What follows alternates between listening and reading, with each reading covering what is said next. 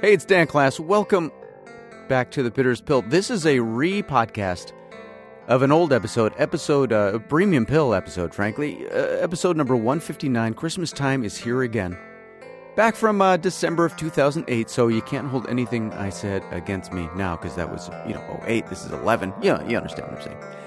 Anyway, apparently, actually, not a bad uh, episode based on feedback. Uh, I, you know, I don't know what I said. Listen at your own peril. But as always, it's that time of year. If you're not a premium subscriber and you would like to be for free ish for a while, listen, my gift to you every year, basically, this time of year, is if you sign up for the premium pill now, you get a month free. Cancel anytime. I believe the pill will be free from today, which is December, whatever it is. I know we're getting a late start. Holy cow, aren't we? Basically, from December, what? Let's say uh, 10th, which is already passed, till probably about January 4th.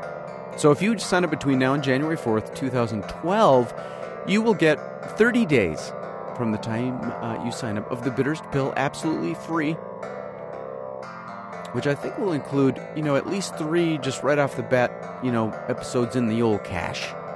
The cachet. You understand. Anyway, listen, enough of that jibber jabber. Have happy holidays. Regardless of the holiday that you're happying, have a happy one. Uh, and please enjoy this rebroadcast, podcast, release, re whatever, of Premium Pill episode number 159. This episode and all past premium episodes, give or take. Not all of them, you know what I mean. The first year is Pillbox. The second year is Pillbox 2. Get them at the premium, uh, get them at uh, uh, the Bitterest Pill. I should script these, shouldn't I? Get them at thebitterestpill.com. Here's the show. Happy holidays.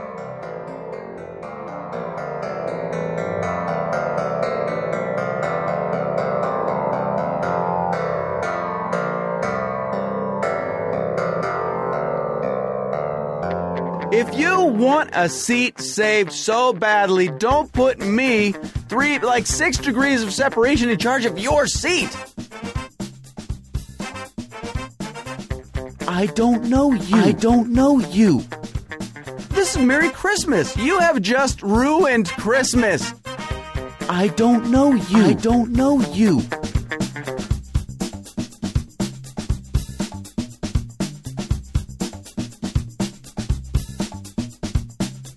Hey, happy holidays. Welcome to the Bitterest Pill. It's uh, Dan Klass.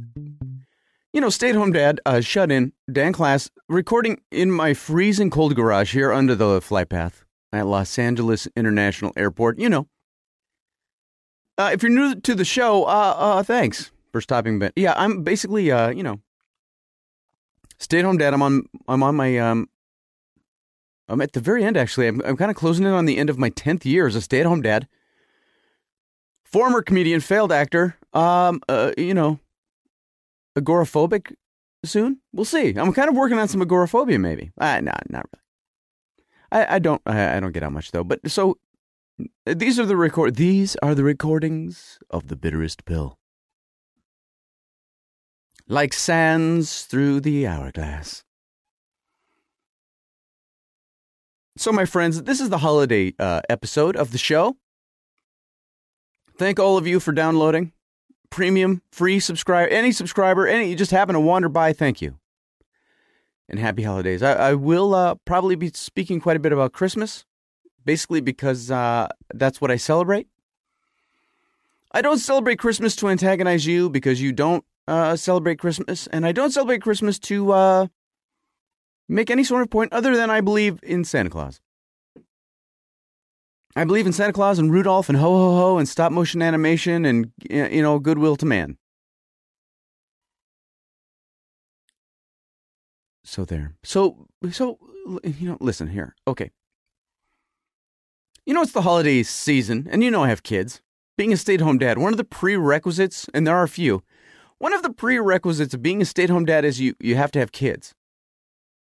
I know it seems a little picky, maybe to some of you, but no, that that apparently is a fairly major, you know, whatever. So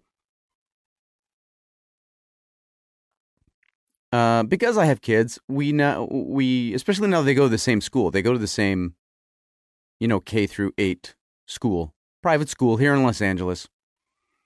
They have a winter program. Now, a winter program is essentially a holiday show without the word holiday. You know, they want to have a big celebration that the holidays are here, but they don't want to offend anyone, you know? So it's a holiday. It's not, excuse no, no, don't, no, it's not a holiday. It's not a holiday. It is a winter program. And they really go out of their way to, like I say, avoid, right? Avoid, avoid. Don't, don't lean into it. Lean back, lean away, lean away, uh, whatever you do. Which I guess is understandable and fine, you know, whatever. But so I say to the kids, hey, kids, you know, you guys working on your winter program? Yes, we are. Well, what are you going to do? We're going to sing songs. Really? Well, what, what kind of songs? So, uh, you know, H says, uh, we're, we're learning Staying Alive. You know, Dad, by the Bee Gees. You ever heard of them? We are doing Staying Alive. And then my daughter says she's uh, going to do ABC by the Jackson 5. Now, I cannot, I can't think of two songs more fitting for the holiday slash winter slash whatever festival we're doing, whatever the winter. What? I mean, seriously, when you think winter and sleigh bells and ho ho and snow and what, don't you think of uh, the Jackson Five and the Bee Gees? Little boys and grown men singing in falsetto. I know I do. So I say to the kids, well, I mean, those are great songs. And trust me, when you're my age, you know, in your 40s, mid 40s, uh, those, those songs are near and dear to your heart. Those songs are part of the very fabric of my being. You got to understand, Staying Alive and ABC, obviously not in that order. Major, major, major, huge, like, you know, key stones of the, the wall that is, uh, you know, whatever I'm doing here. Well, why are you doing those? I say, because I'm trying to work this out in my head without, you know, being too whatever. Well, um, you know, Princess T is doing um ABC because that's the 70s, and I'm doing uh, Stand Alive because we're also doing the 70s. but We're doing like these different decades. Some of the kids are doing songs from the 50s, 60s, 70s, 80s. Apparently, the 90s were worth just skip. They skipped right over, I guess, the 90s and then into the future. So I said, great. Hey, what, what, you know, what a great kind of, you know, the beginning of the 70s and youth culture and, you know, integration and all the Jackson 5 kind of bridging the gaps and then the Bee Gees with their falsetto, the dick kind of the end of the 70s, the whole disco thing. Okay, I, I mean, I, I guess. So it's kind of funny to hear your, you know, nine year old son singing the Bee Gees, singing. You can tell by the way I use my walk, I'm a woman's man. no time for talk. I mean, if you think, you know, like, do you really need a nine year old? Because you got to keep in mind the head of school, you know, give these big speeches about we do not need to thrust these children into adolescence any sooner than they need to be. Ladies and gentlemen, here they are doing Staying Alive. Worrying about the New York Times and doing, you know, blow. It's, it's Studio 54. Here's, here's the fourth grade. Well, then, much to my dismay, and I, you know, I don't know how this stuff works. My daughter comes home one day and says she's no longer doing uh, ABC by the Jackson Five. And again, I'm kind of bummed because I, you know, I hey, listen, I love the Jackson Five. I have all the Jackson Five. Uh, well, okay, I have a couple Jackson Five uh, LPs here. I always have. One of the first albums I ever bought was the ABC album by the Jackson 5. Stop the love you save may be your own. I want you back. ABC 2468 who you la la la la means I love you. You betcha. All that. I found that girl. We played that at our wedding. I love the ABC. No, they're not doing ABC anymore. Now they're doing the Age of Aquarius. Oh, okay when the moon is in the seventh house, Jupiter? It's all this kind of vague mysticism, I think, isn't it? Do they talk about war? Well, you know what? Let them talk about war. I, do, do I care? Just learn the song.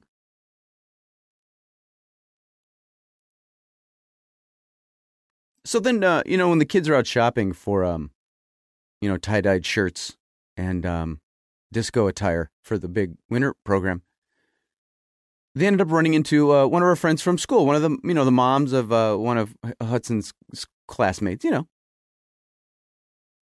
uh, Marie. And Marie, so they have this big conversation, like, oh, you know, and Uh, Princess T's doing uh you know Aquarius and uh, H is in the group with uh, her daughter and the other daughter. They're doing uh Staying Alive. And they all keep and Marie keeps insisting apparently to Melissa that the age of Aquarius is from the 70s. And for some reason that kind of comes up in conversation with me once they get home. Now, you know me. This drives me crazy because I'm fairly certain that the age of Aquarius is from hair. And I'm pretty sure the age of Aquarius is from hair because it's a hippie song. And I'm pretty sure the hippies were around in the 60s. I'm 45 years old. I think I know what happened in the 60s, 70s. I think I can differentiate between the decades.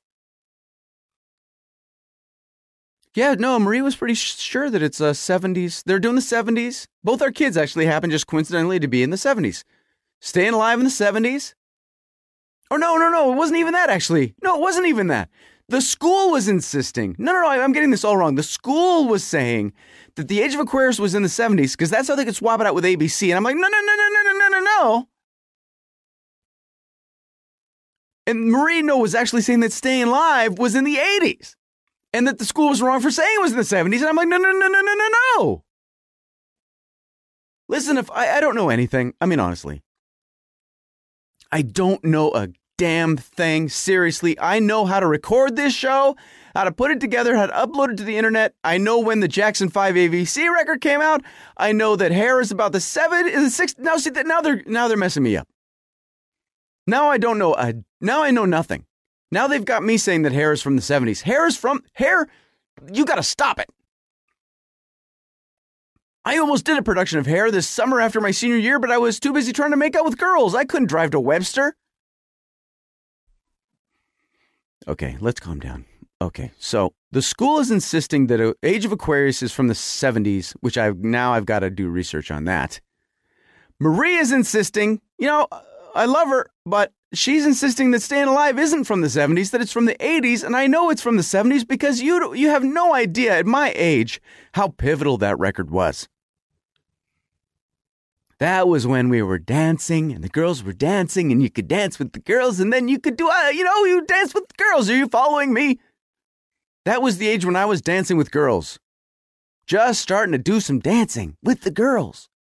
I know what year it was. It was probably 1976, uh, 7, 8, somewhere in there. Trust me, it was not the 80s. We were, de- we're, no.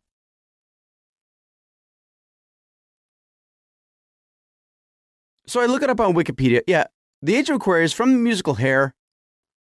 It was already workshopped and on Broadway by 1968 because you know why? Because it's about hippies in the Vietnam War. Will you just relax? But I think they wanted to do, you know, they had other songs. I hate this. They, they had other songs they wanted to do for the 60s, like Yellow Submarine and uh, something else. So apparently, so, so this, you know, I can't take it. So let's be very clear. The Jackson 5, 70s. Hair, 60s. Eh, Staying Alive, 70s. And then for the 80s, they did Celebration, which, you know, I, I guess that's an 80s song. Okay. You want to do Celebration? That's fine. But listen, I got to go into these winter programs with an open mind. You know why? Because everyone else is there, and I can't just, you know, sit there and grind my teeth. And it was a lovely it was a lovely uh, production. A- absolutely. You can always tell when the like the the crowd usually really enjoys the show, but boy, they really enjoy the show when it's the littlest kids because it's all the parents of the little. They've never seen their kid do anything. They're like, "Oh my god, my kid can stand without me! Look at that!" Ah! You know. When you've got a kid in what is fourth grade, like, yeah, hey, great.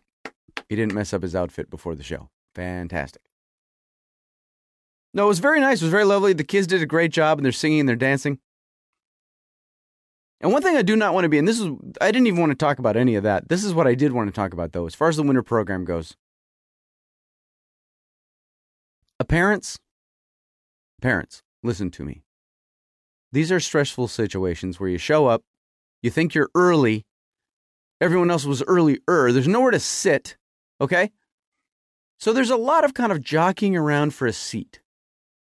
You with me?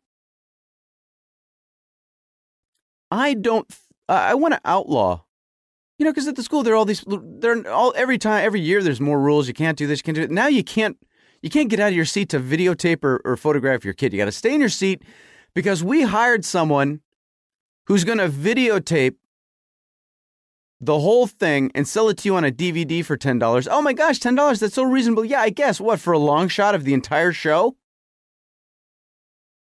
Baby, the reason I bring the video camera is so I can see my kid with the 10, you know, the 1020 digital X zoom. I can see the viewfinder of I mean she got this big high definition camera. Could you zoom in on someone? But anyway, see, you keep distracting me. The, the point I'm making is this you should not be allowed to safe seats. Or rather, no, no, no, I, I take that back. You should be allowed to save a seat if you are occupying a seat and you're saving the seat for a blood or law relative. Right? So if you're there and your spouse isn't there, or if you're there and your spouse has to go hobnob or something, then I think if you sit in a seat, doesn't this seem fair? If you sit in a seat, you can save her or his seat. No problem. Okay? Maybe a close friend, maybe, I don't know, maybe special uh, dispensation for a really close friend whose spouse is not there to say, maybe, I'm, I'm, uh, we're, we're still working on that one. But what happens is, so I, I come in, Melissa's, you know, she's not with me. She's going to come a little bit later. I'm going to go super early and get us some seats. Well, everyone else was super, super early or something. so there are no seats in the kind of front and there's no seats in the middle so I'm in the back and I see Marie. Hey, how are you? Fine. Are these seats taken? Well, yeah, these seats are taken, she says, these three, but not this one and not this one. And I say, well, can Melissa and I sit with you? Sure. The, like I say, these are not taken. These are free. Great. So I sit down and, and, you know, and she says, yeah, some guy came and wanted me to save these seats. And she kind of points in the direction of this guy into the crowd. I don't know, you know, there's just there's people everywhere milling about and chit chatting or whatever, and I'm fine. And I'm kind of uh, anxious because I gotta, you know, I'm on videotape duty, and I'm sort of sitting between, uh, excuse me, behind the videotape woman, the hired woman. She gets this big pedestal for her tripod and her big, you know, big high def camera and her long shot lens. So I'm going to have to somehow shoot kind of between her tripod legs to get my shot. I hope this works out. Holy cow. So, you know, she and I are talking, Marie. Marie and I are talking because, you know, she knows all these people are getting laid off. She works for one of the studios. All these people are getting laid off, and it's such a bad time of year to get laid off. And everyone's getting laid off. We're kind of talking about, you know, this, that, and the economy and all, all these things. And, and she's getting a little worried about, like, where, where the heck's Melissa? Because we're saving the seat. And everyone's kind of creating save seat tension. And the director of the school is even coming on, hey, listen, if you're saving a seat, this is your three minute warning. We're going to release those seats because I'm in charge. So I'm starting to get worried about Melissa's seat. So then, so then Marie says, you know what? Hold, watch my seat. I'll be right back. And I, I forget if she had to go say hi to someone or go to the ladies' room. I don't remember. And I have no problem. Again, see, this is the close friend, uh, you know, whatever dispensation. That's fine. So she says, I'll be right back. Can you keep an eye on my purse? Now, her purse is on the seat. So it's actually the purse is saving the seat. I'm just guarding the purse like one of these people is going to take her purse. You know what I'm saying? So then, of course, right? Perfect timing. Because I'm looking around the room waiting for Melissa. She's not there. Where is she? I don't know. Why is it taking her this long? Listen, this thing is going to start soon. He's given us the three minute warning. And then a guy walks up, this young, uh, you know, guy with his wife and a kid. Oh, um, where did the lady go? She was saving these seats for us. These are these are saved seats, right? I'm like, yeah, yeah. She's like, well, where'd she go? Well, she had. She'll be right back. So he goes, okay. So he takes the bandana. There was a bandana on the end seat. He takes the bandana. He says, "Oh, thanks a lot," and he puts the bandana on the purse. Okay. So I'm like, oh yeah, no problem, no problem. Yeah, she'll be back in a couple seconds.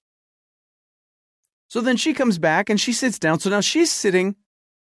I'm on the end, and then she's sitting next to me. And then there's the empty Melissa seat that we're saving next to her. Or no, actually, she moves in. So now the empty seat is between us. And then she's next to this guy and his little family there. Oh, wait, no, no, no. No, no, no. I take that back. I take that back. She's not back yet. And that's why it was so bad.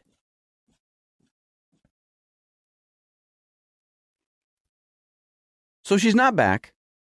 And I'm waiting for Melissa. And then this guy shows up, this other guy, this older guy, this kind of CEO, like old school CEO guy, like 65, white, thick hair, perfect sweater guy.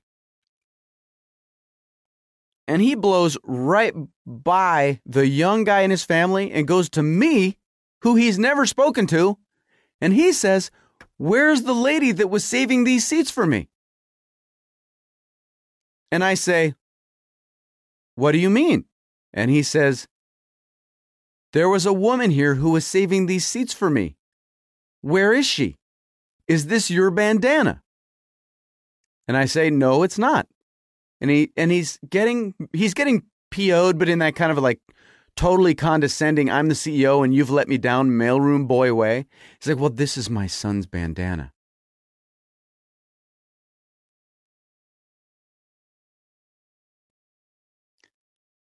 She was saving those seats.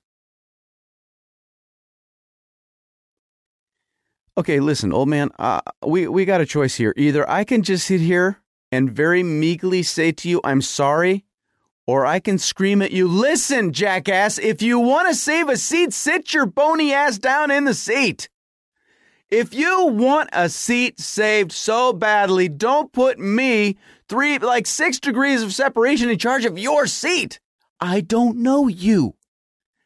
If it's more important for you to hobnob than it is for you to save a seat, then go hobnob or save your seat. It's up to you. Why are you giving me grief at the holiday program when they're going to sing The Age of Aquarius and pretend it's from the 70s and you're upset with me because I didn't save you, guy who I've never seen before, a seat?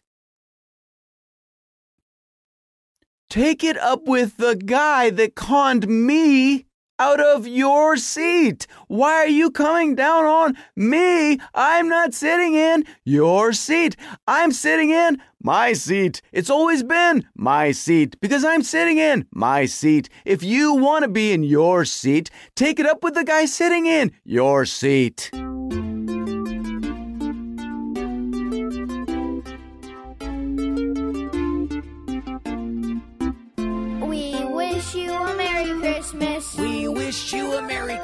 Christmas. We wish you a Merry Christmas and, and a Happy New Year.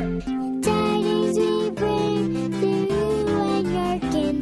The tidings for Christmas and a Happy New Year. We wish you a Merry Christmas. We wish you a Merry Christmas. We wish you a Merry Christmas and a Happy New Year.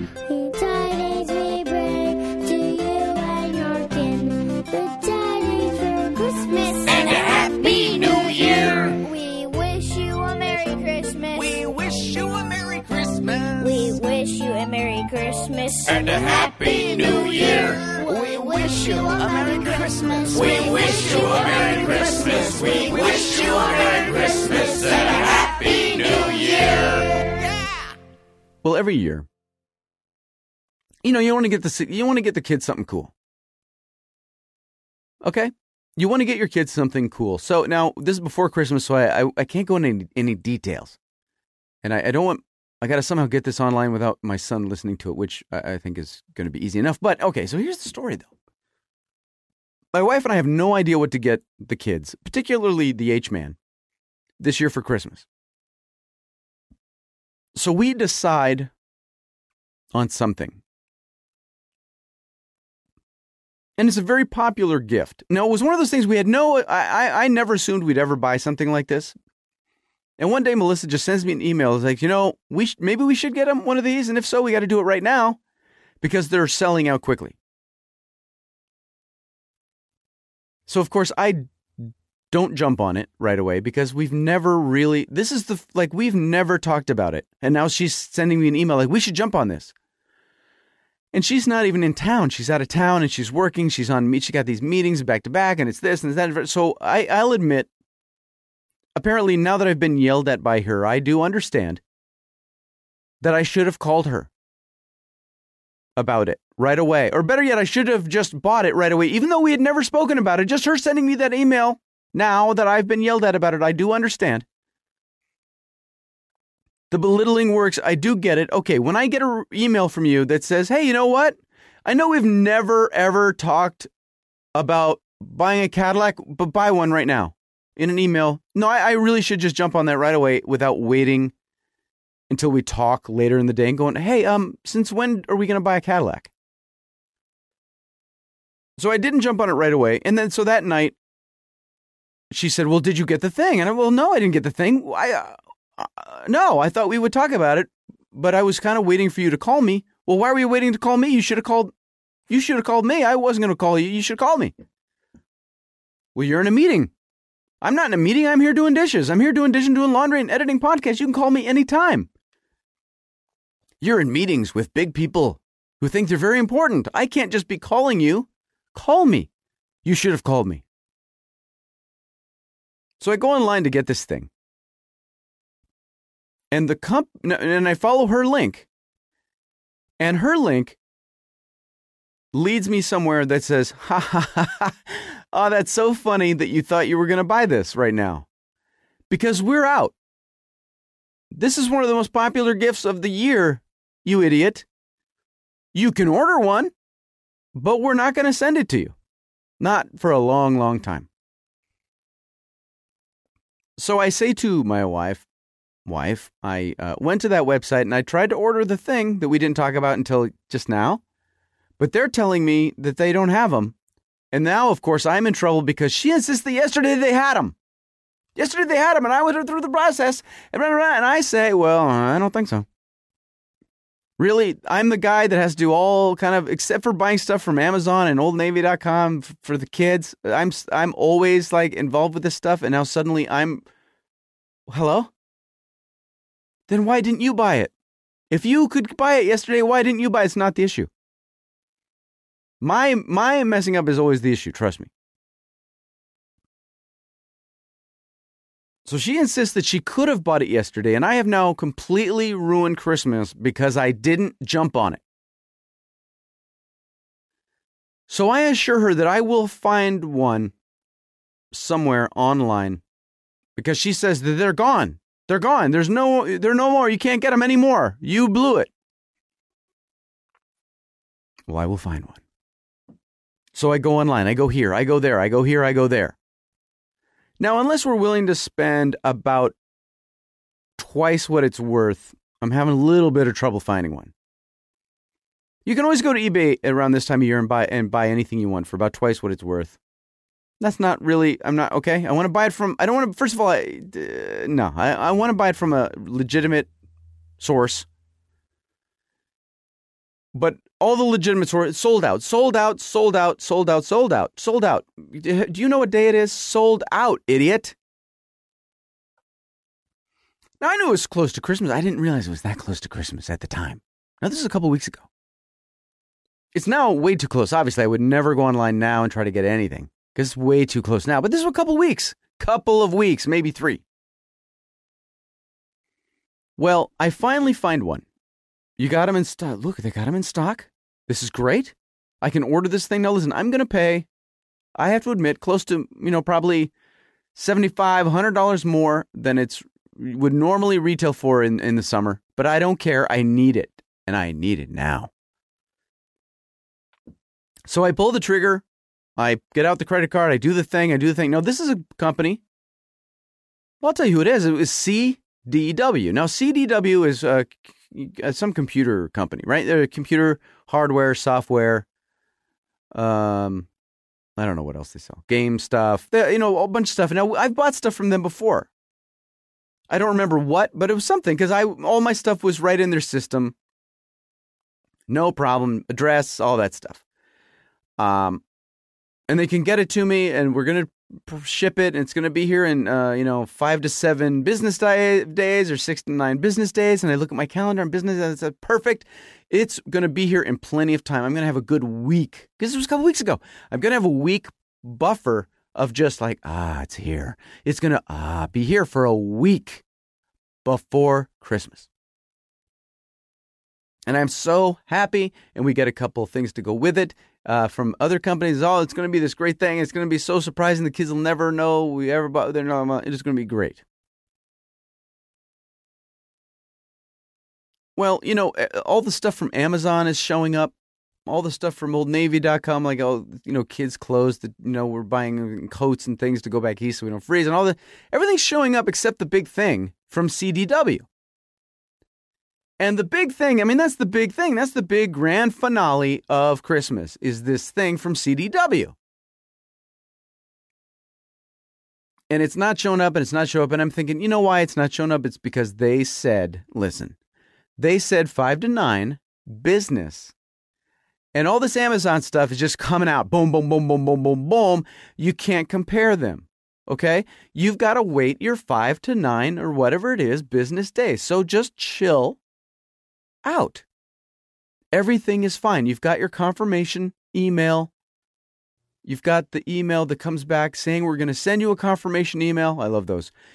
You just bought something from us. We're going to send you a confirmation. What's this? Okay. But I think on a lark one day, now Melissa goes, she's got to do some shopping. So the kids are in school. It's the very end of, you got to get all this done before school's out, obviously. For timing reasons, availability reasons, you got to get it done. So she's out doing some last minute shopping. I'm at the house. And I'm working on uh, ARF. We're putting an ARF Christmas thing together, supposedly.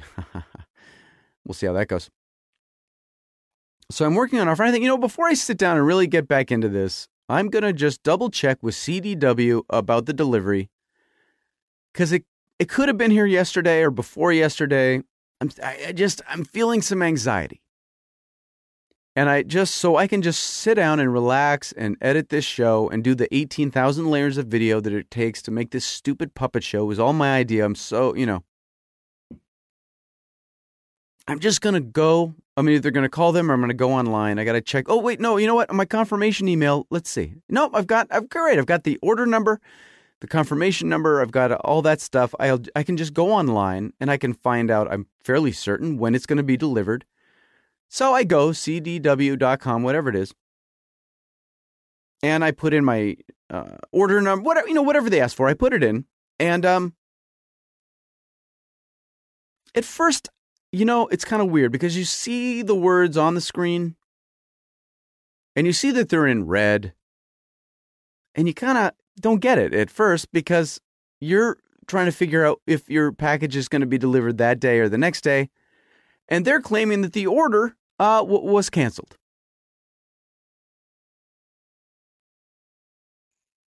The order that you placed 14 calendar days ago, apparently, according to the website, has been canceled. And you think to yourself, you know, self, I am fairly certain that if I canceled an order for the big kahuna gift of 2008, I would remember. Because I would have it in my hand right now. Like, the, like there's no, I'm trying to think, there's, is there any, hmm, let me think, is there any reason in hell I would have canceled? No, really can't think of anything. No, no, really. Short of the kids evaporating into a, a you know, pulpy mist, and somehow just whatever, or me waking up and uh, you know realizing that Jr. shot me or something like that. Like this has all been some weird uh, ten year dream. I'm not canceling the thing, but it's canceled. So I call CDW, and I say, "Hi there. Hey, um, okay, uh, hi. Listen, I got an order number here." And the website. And can you? I don't even want to say. I just here's the order number one two three X Y Z. What what? It, you know, I'm I'm trying to check on the delivery. What what's it say on your end there, uh, sir? And he says, "Oh, well, uh, hmm, yes, seems that your uh, order has been canceled. Really, really." Really? Hey, listen, um, why? Why? Why? Why would you do that? Why would you do that to me on It's this is the this is Merry Christmas. You have just ruined Christmas, jackass. What? Why? Why? Why? Why? Why? How and why? Well, uh, sir, um, it seems that there was a question that the credit department had. Uh huh. Yes, they, they, they must have had a, some question maybe about your payment method or um, you know something something like that. Uh huh. And then I, I don't know, sir. And then um, I and then uh, you know somehow it got canceled. Uh huh. Do you have CDW, man? Do do you? Because I know the answer to this question, but I just I just want you. Can you just confirm just for a second? Can you confirm for me? Merry Christmas, by the way, that you have my uh, email address. Yes, sir, we do. Do you, CDW, have my phone number? Do you have it? Begins with either 323 or 310. Do you have one of my phone numbers? Do you have one of those? Do you have one in the computer? See where it says canceled? Anywhere near where it says canceled. Does it have a number along like 1, 2, 3, 4, 5, 6, 7, 8, 9, 10, 9, whatever it is, digit number that either begins with 323 or 310? Do you have one of those? Yes, sir, we do. Then why? Why? Why? Why? Why didn't you write me an email or call me? You have just ruined Christmas for me!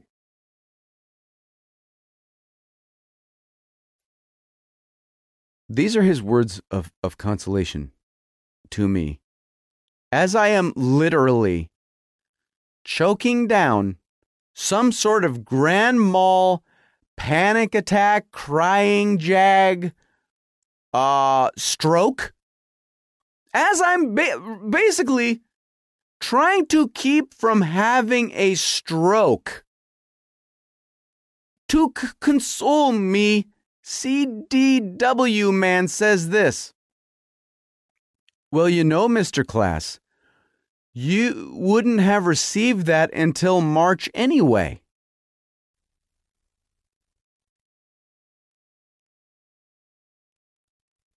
What what did you say? You wouldn't receive that until March anyway. Those are on back order till March. Okay, I'm not, I'm not, e- I'm not even, I'm not even, I'm not even, I'm not even, I'm not even, I'm not even, I'm not even, I'm not even, I'm not even. Mr. Klass, yes. Would you like to get this? Is a this is not maybe a, an absolute direct quote because I, part of my brain was blacking out. I was actually losing sensation. I was like a black cloak was being lowered over my head as he said this. But give or take a word or two, a syllable here or there, he says this to me. As I'm going, don't even know the March. You wouldn't even get it till March, and the order's canceled, and my brain is just like, "Ah," and he says to me, "Mr. Klass, um, would you like to order something else?" Do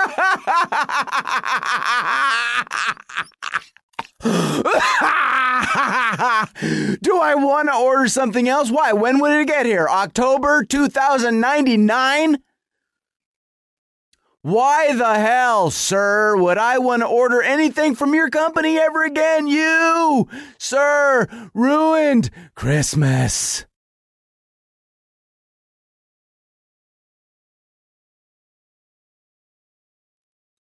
Now, do you remember when I thought I lost my phone?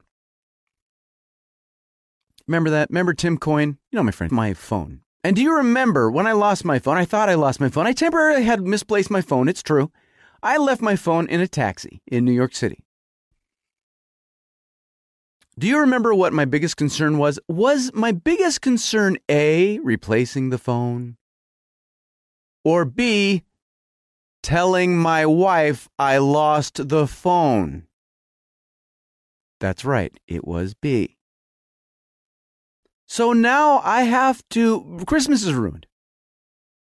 Do you understand? Christmas is ruined by CDW. Hey, eat it, man. If you, hey, listen, they can't sue me because I'm telling the truth. So, CDW, you ruined my Christmas. I now have to call and tell my wife that the big kahuna, ain't, it ain't coming. It ain't coming.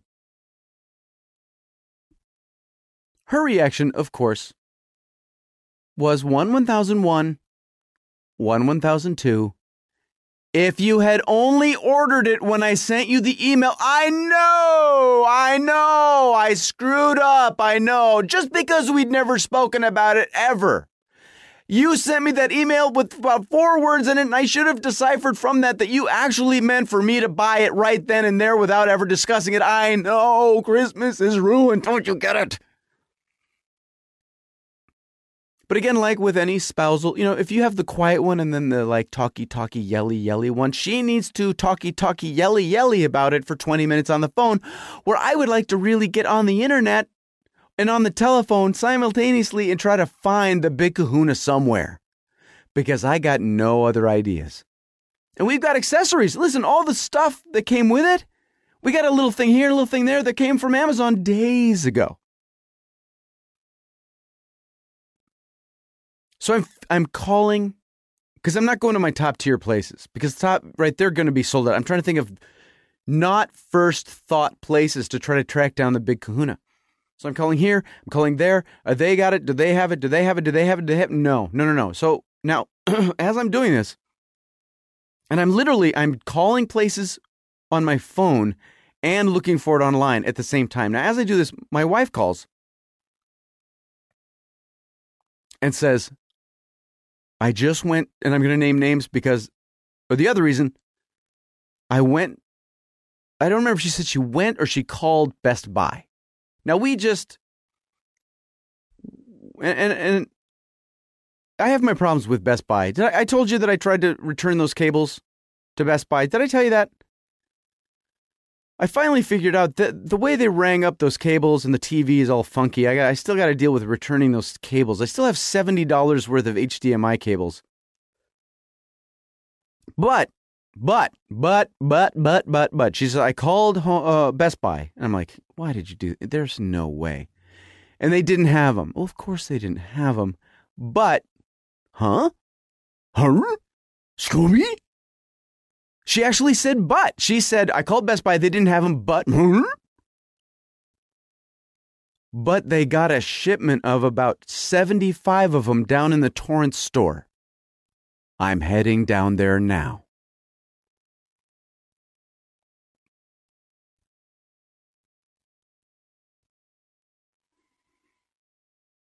My wife saved Christmas. Now, even though it was not my fault that CDW committed unholy acts upon me, I. Uh, it was just bad. It was bad. I mean, I was relieved, but it was bad because they, you know, listen, I felt like I screwed up in the beginning, my wife uh, apparently either yeah she felt like I screwed up or certainly you know yelled like it, and I thought I came through, and then I and then I just blew it, and then she had to clean up the mess.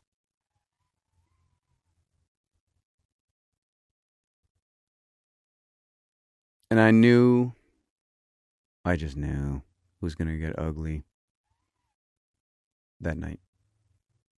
That she had to write in on her white, you know, 700 horses.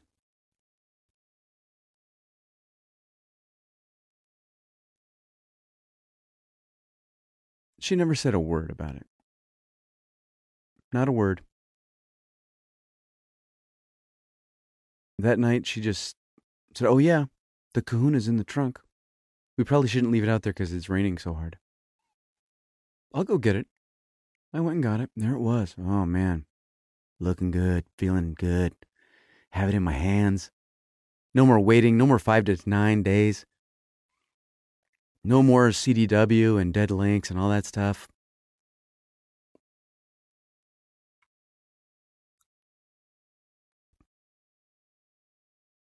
Not a word, not a peep, not a look. Man, she saved Christmas. In more ways than one.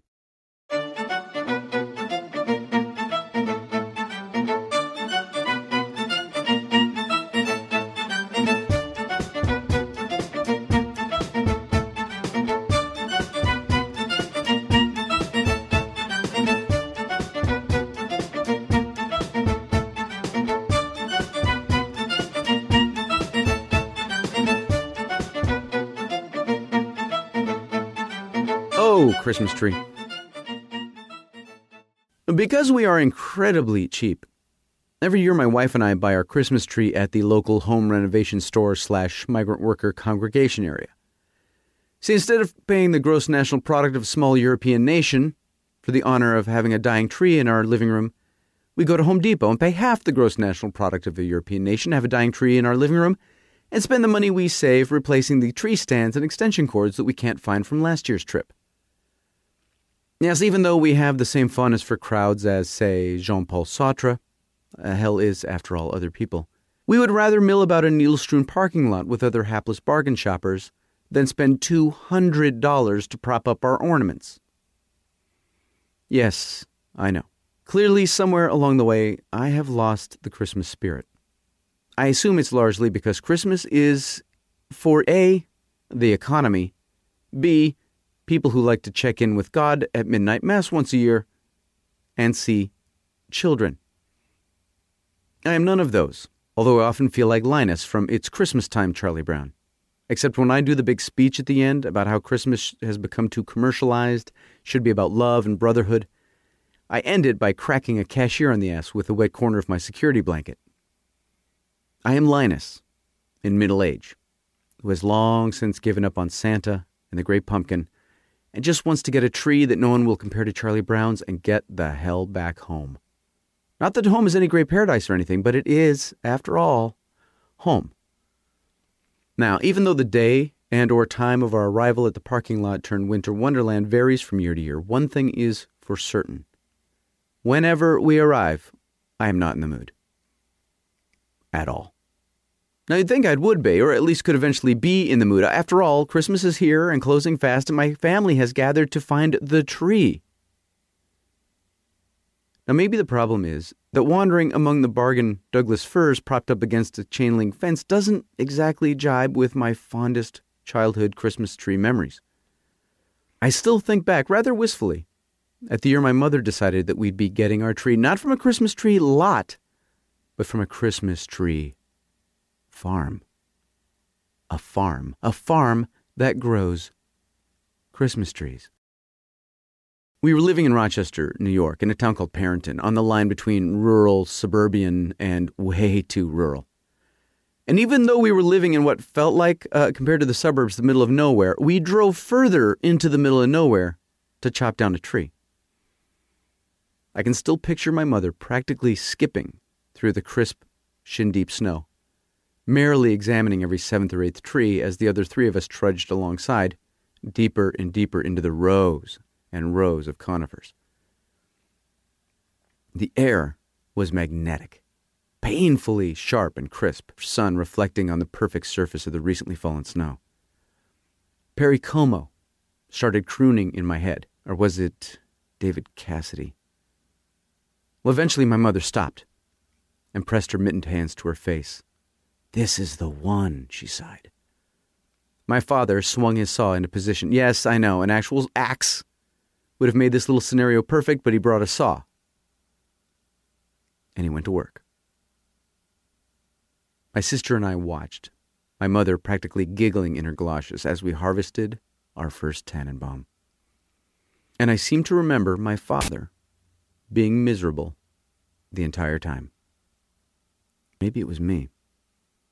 Now, looking back, I assume it was because he knew that he would have to chop the thing down, drag it to the car, tie it on the roof of the car, drive it home without losing it, drag it into the house, and fix it into the stand. And while all this was going on, the temperature would drop 30 degrees, the wind would reach gale force, and all just in time for him to hang the lights on the house.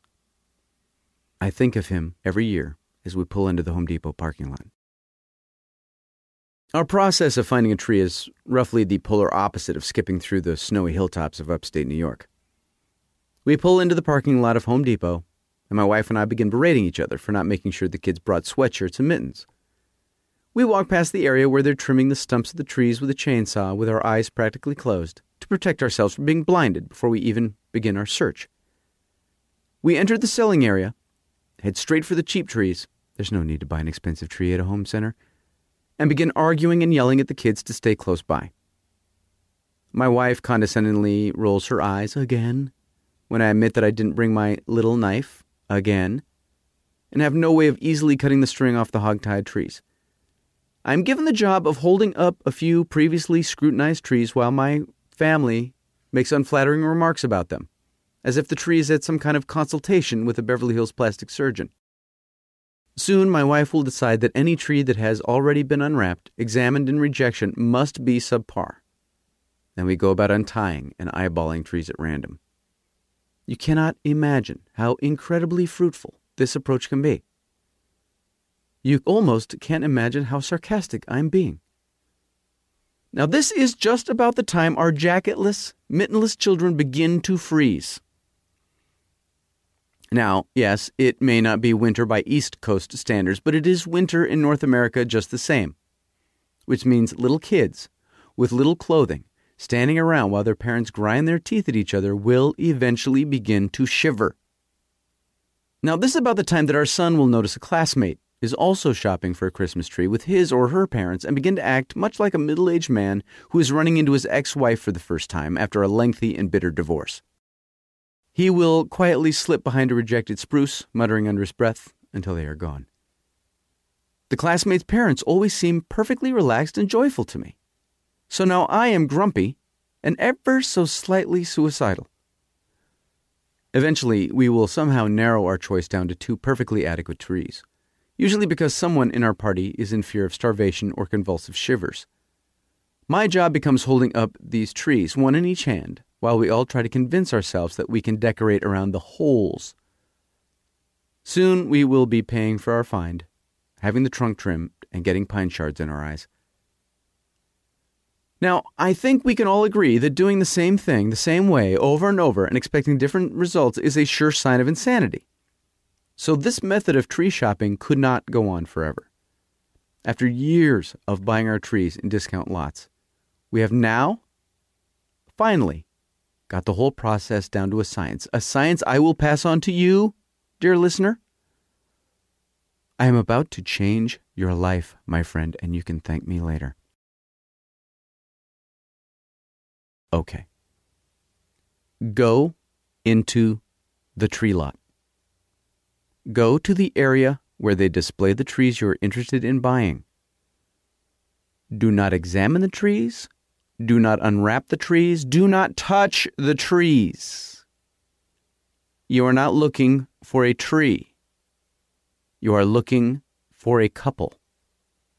You are looking for a couple who has been there for an hour or so, going over and over each tree until they've narrowed their choice down to two perfectly equal trees. You're looking for sharp, meticulously coiffed couples who have done all the work for you. He is standing there holding two specimens of relative Yuletide perfection, and she is trying hard to make a somewhat arbitrary decision, and you are standing by to take home the runner up. You're welcome. Now, the downside of this method, of course, is that you have to go to the Christmas tree lot when the meticulously coiffed couples are there, which is usually when you're not. I'm usually there when the place is packed with other dads holding lopsided trees while their wives scrutinize every needle and the kids methodically shiver and whine in an attempt to get an unscheduled hamburger. Like all good parents, my wife and I try to muddle through and find the perfect tree to symbolize the perfect Christmas we'd like to give our kids. Like all normal humans, we eventually settle on one whose shortcomings we think we can decorate around and start searching around for the nearest burger. Now, luckily for us, there is a McDonald's right inside Home Depot. Now, yes, I am usually the last person to take my kids to McDonald's for many reasons, not the least of which is I'm not sure the food there is actually food. All right, nothing in the world, nothing in the world gives me a headache quite as fast as a quarter pounder. And I find this quite odd considering I am exposed constantly to incredibly annoying people. What could possibly be in a quarter pounder that is so objectionable to my system that I have a more severe reaction to that than to, say, the stage mom from my son's former preschool who's always complaining to me about how much her bucktooth son is working in movies? All right, I must admit, I love the taste of a quarter pounder, no cheese. But I digress. A couple Christmas trips ago was the quintessential trip, the trip against which all others will be measured until I can wear my wife down after the kids have moved out and buy an artificial. We arrived later than we'd hoped. It was colder than we'd imagined. I had to give my jacket and gloves to one of the kids. No, you were supposed to make sure they brought their jackets. No, you were. And we found a tree that was symmetrical from at least one angle. Now, all we had to do was pay the folks their money, get the bottom of the tree lopped off, throw it on top of the car, and get home. Now, in an act of self preservation, my wife and I decided she'd take the kids into Home Depot to get a couple replacement extension cords and a plastic tree skirt and then head over to Mickey D's for some shut up food while I waited in line with the tree. No problem, I said. Great idea, I said. They get warm and fed, I get a little peace and quiet. The problem with the plan is that I was left alone. Alone to be bored with no one to keep in line or accuse of being too picky about Christmas trees. Alone, surrounded by my fellow man and woman. See, apparently, some people quite enjoy Christmas tree shopping. They enjoy waiting in line, chit chatting aimlessly with whomever is behind them in line, kept warm by an overpriced latte in a paper cup and holiday cheer. Quickly, the ease with which they enjoy themselves starts to drive me crazy. And I become enraged by the fact that I am standing there enraged while they're having a grand old time. Now, I know I should succumb to my surroundings and the time of year and just let the energy of the day lift me. I know.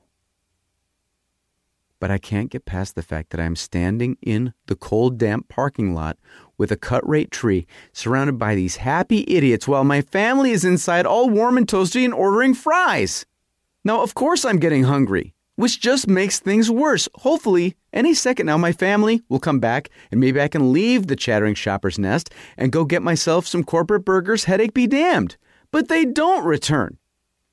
I inch further and further along the line, eventually paying for the tree, and then getting into the second line to have the bottom hacked off. Still no wife, no kids. My food panic worsens. I look around to see who else is starting to look pale from hunger. Everyone else is acting like there's absolutely nothing wrong, still chatting away without a care in the world.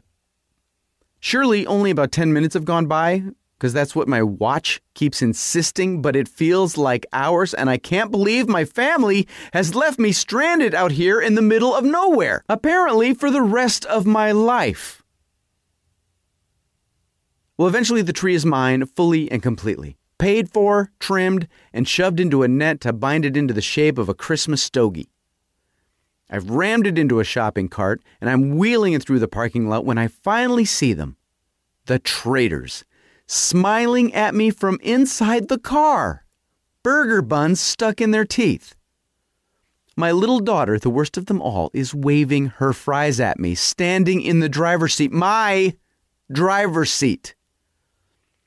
It is then that I decide they must be punished. Punished for leaving me to die of starvation. The, uh, the kids were cold, so we came in here to eat, explains my wife, as if that was a perfectly good explanation for their mutiny. Oh, we knew you'd bring the tree back, so we thought we'd just wait here. And here you are. Indeed. I tried to throw the back hatch of our wagon open, but those damn things are always dampened by some kind of shock absorber that turns your furious throwing of the door into a tiny whoosh. I knew right then that my male fury would play better if I drove a big SUV or a pickup truck. I could throw power tools into the back and really bang around with a tire iron or some uh, hunting gear. Instead, all I can find is a small blanket that we used to protect the top of the car from the tree and an empty Kleenex box. Well, I grabbed up the bundle of rope that I brought along and began tying down the tree, careful not to dislodge the little blanket underneath. First the little rail on the top of the car. Couldn't they tell I was angry? And then I fed the rope through the windows to ensure that the tree wouldn't fall off halfway home. I was freezing out there while they were eating hamburgers. My wife and son took turns insisting that they could help. Yeah, nice try, traitors. But I just kept on strapping down the tree. I'll show you. In and out went the rope. I don't need you! Around the rails, back through the windows until it was almost run out. Then I tied it off with a rough tug of the knot. I gave them each a hard look, one by one, as I slowly reached for the door handle on the driver's side. The door wouldn't open. I had bound the doors of the car shut. All four of them tied through the windows shut. I have to admit, looking back, all three of them were gracious enough to at least try to stifle their guffaws as I shimmied through the car window, hero style, and started the engine. It is very hard to stay mad at your beautiful family once you've clumsily lowered yourself through an open window, no matter how irrational you'd been just seconds before.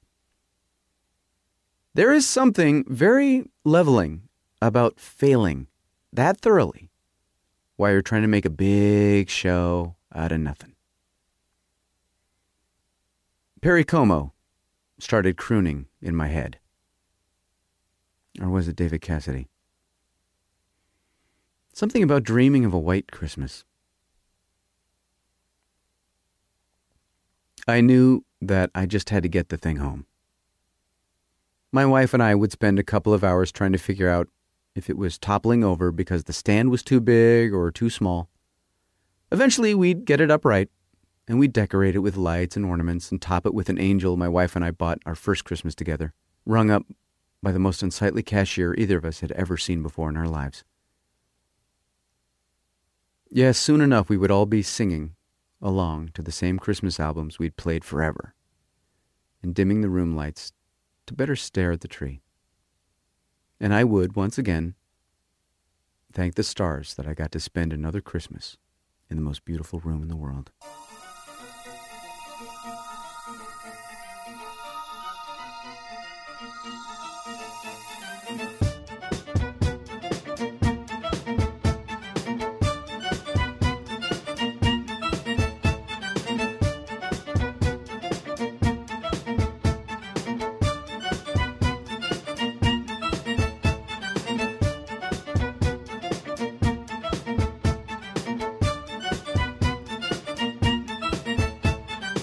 So that's it for this holiday edition of the Bitterest Pill. Thank you so much for downloading. And, um, you know, thanks for hanging in there this year. Uh, it's always great to know that you're out there. Uh, you know, if I know. If I don't know, uh, send me an email. Let me know you're out there. Anyway, happy holidays. A special thanks to the cast and crew of Animal Rescue Force Friends for their brilliant rendition of Wish You a Merry Christmas. Check uh, ARF out at arff.tv. There's a new episode out now.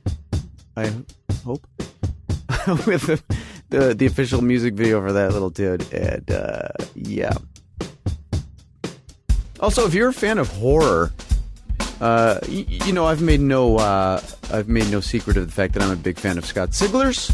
You know, pod uh, podtastic, future dark overlord uh, Scott Sigler. Well, listen, Mr. Sigler's going to make a serious run at the New York Times bestseller list now. Contagious, his latest hardcover. Yeah, the guy's. This is basically the hardcover number two in one calendar year. Nice. Uh, yeah, you got to check out Contagious. It goes on sale officially December 30th. You can pre-order now. But listen, if you want to be part of this kind of, uh, well, not kind of historic, uh, uh, you know, development, a podcast author essentially making the New York Times. That's the big kahuna of lists. Uh, pre order you know pre order contagious. I'm gonna I'm gonna order two. In fact, I'm ordering one for Big Dan. Don't tell him it's for his birthday. Okay. And uh, for an even better cause, sorry, Scott, but um, I'm gonna play a song. I'm gonna play a song called uh, "If Every Day Were Christmas" by Pod Safe for Peace. This is a group of vocalists who have made names for themselves or contributed their talents or whatever to podcasting over the last, you know, four years plus. Includes, uh, gosh, Brother Love and Chance, Slough. One of my favorite vocalists, Donna from uh, Amplifico. It's really late at night. I hope I just said that right. Um, anyway, uh, too numerous for me to think of right now, actually. Sorry. But um, yeah, all proceeds uh, for this song go to UNICEF. It's only a dollar. Go get one. I know it's late in the year. Listen, get it now and save it for next year. I'm still listening to last year's song. I'm still listening to songs from the 70s, 60s, 50s. Okay. Anyway, go to Pod, PodSafe uh, for peace. You know what? Go, go to thebitterestpill.com. I don't remember the URL offhand and I'm freezing, so I gotta go. But listen, Merry Christmas, Happy Hanukkah, Happy Kwanzaa. I will talk to you very soon. Peace.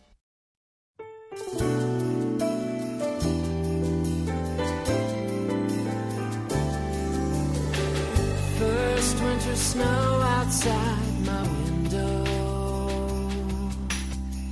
feels like that time again to me. the mistletoe, a Christmas show, and the lighting of that famous Christmas tree. People are shopping for their loved ones and making plans for a Christmas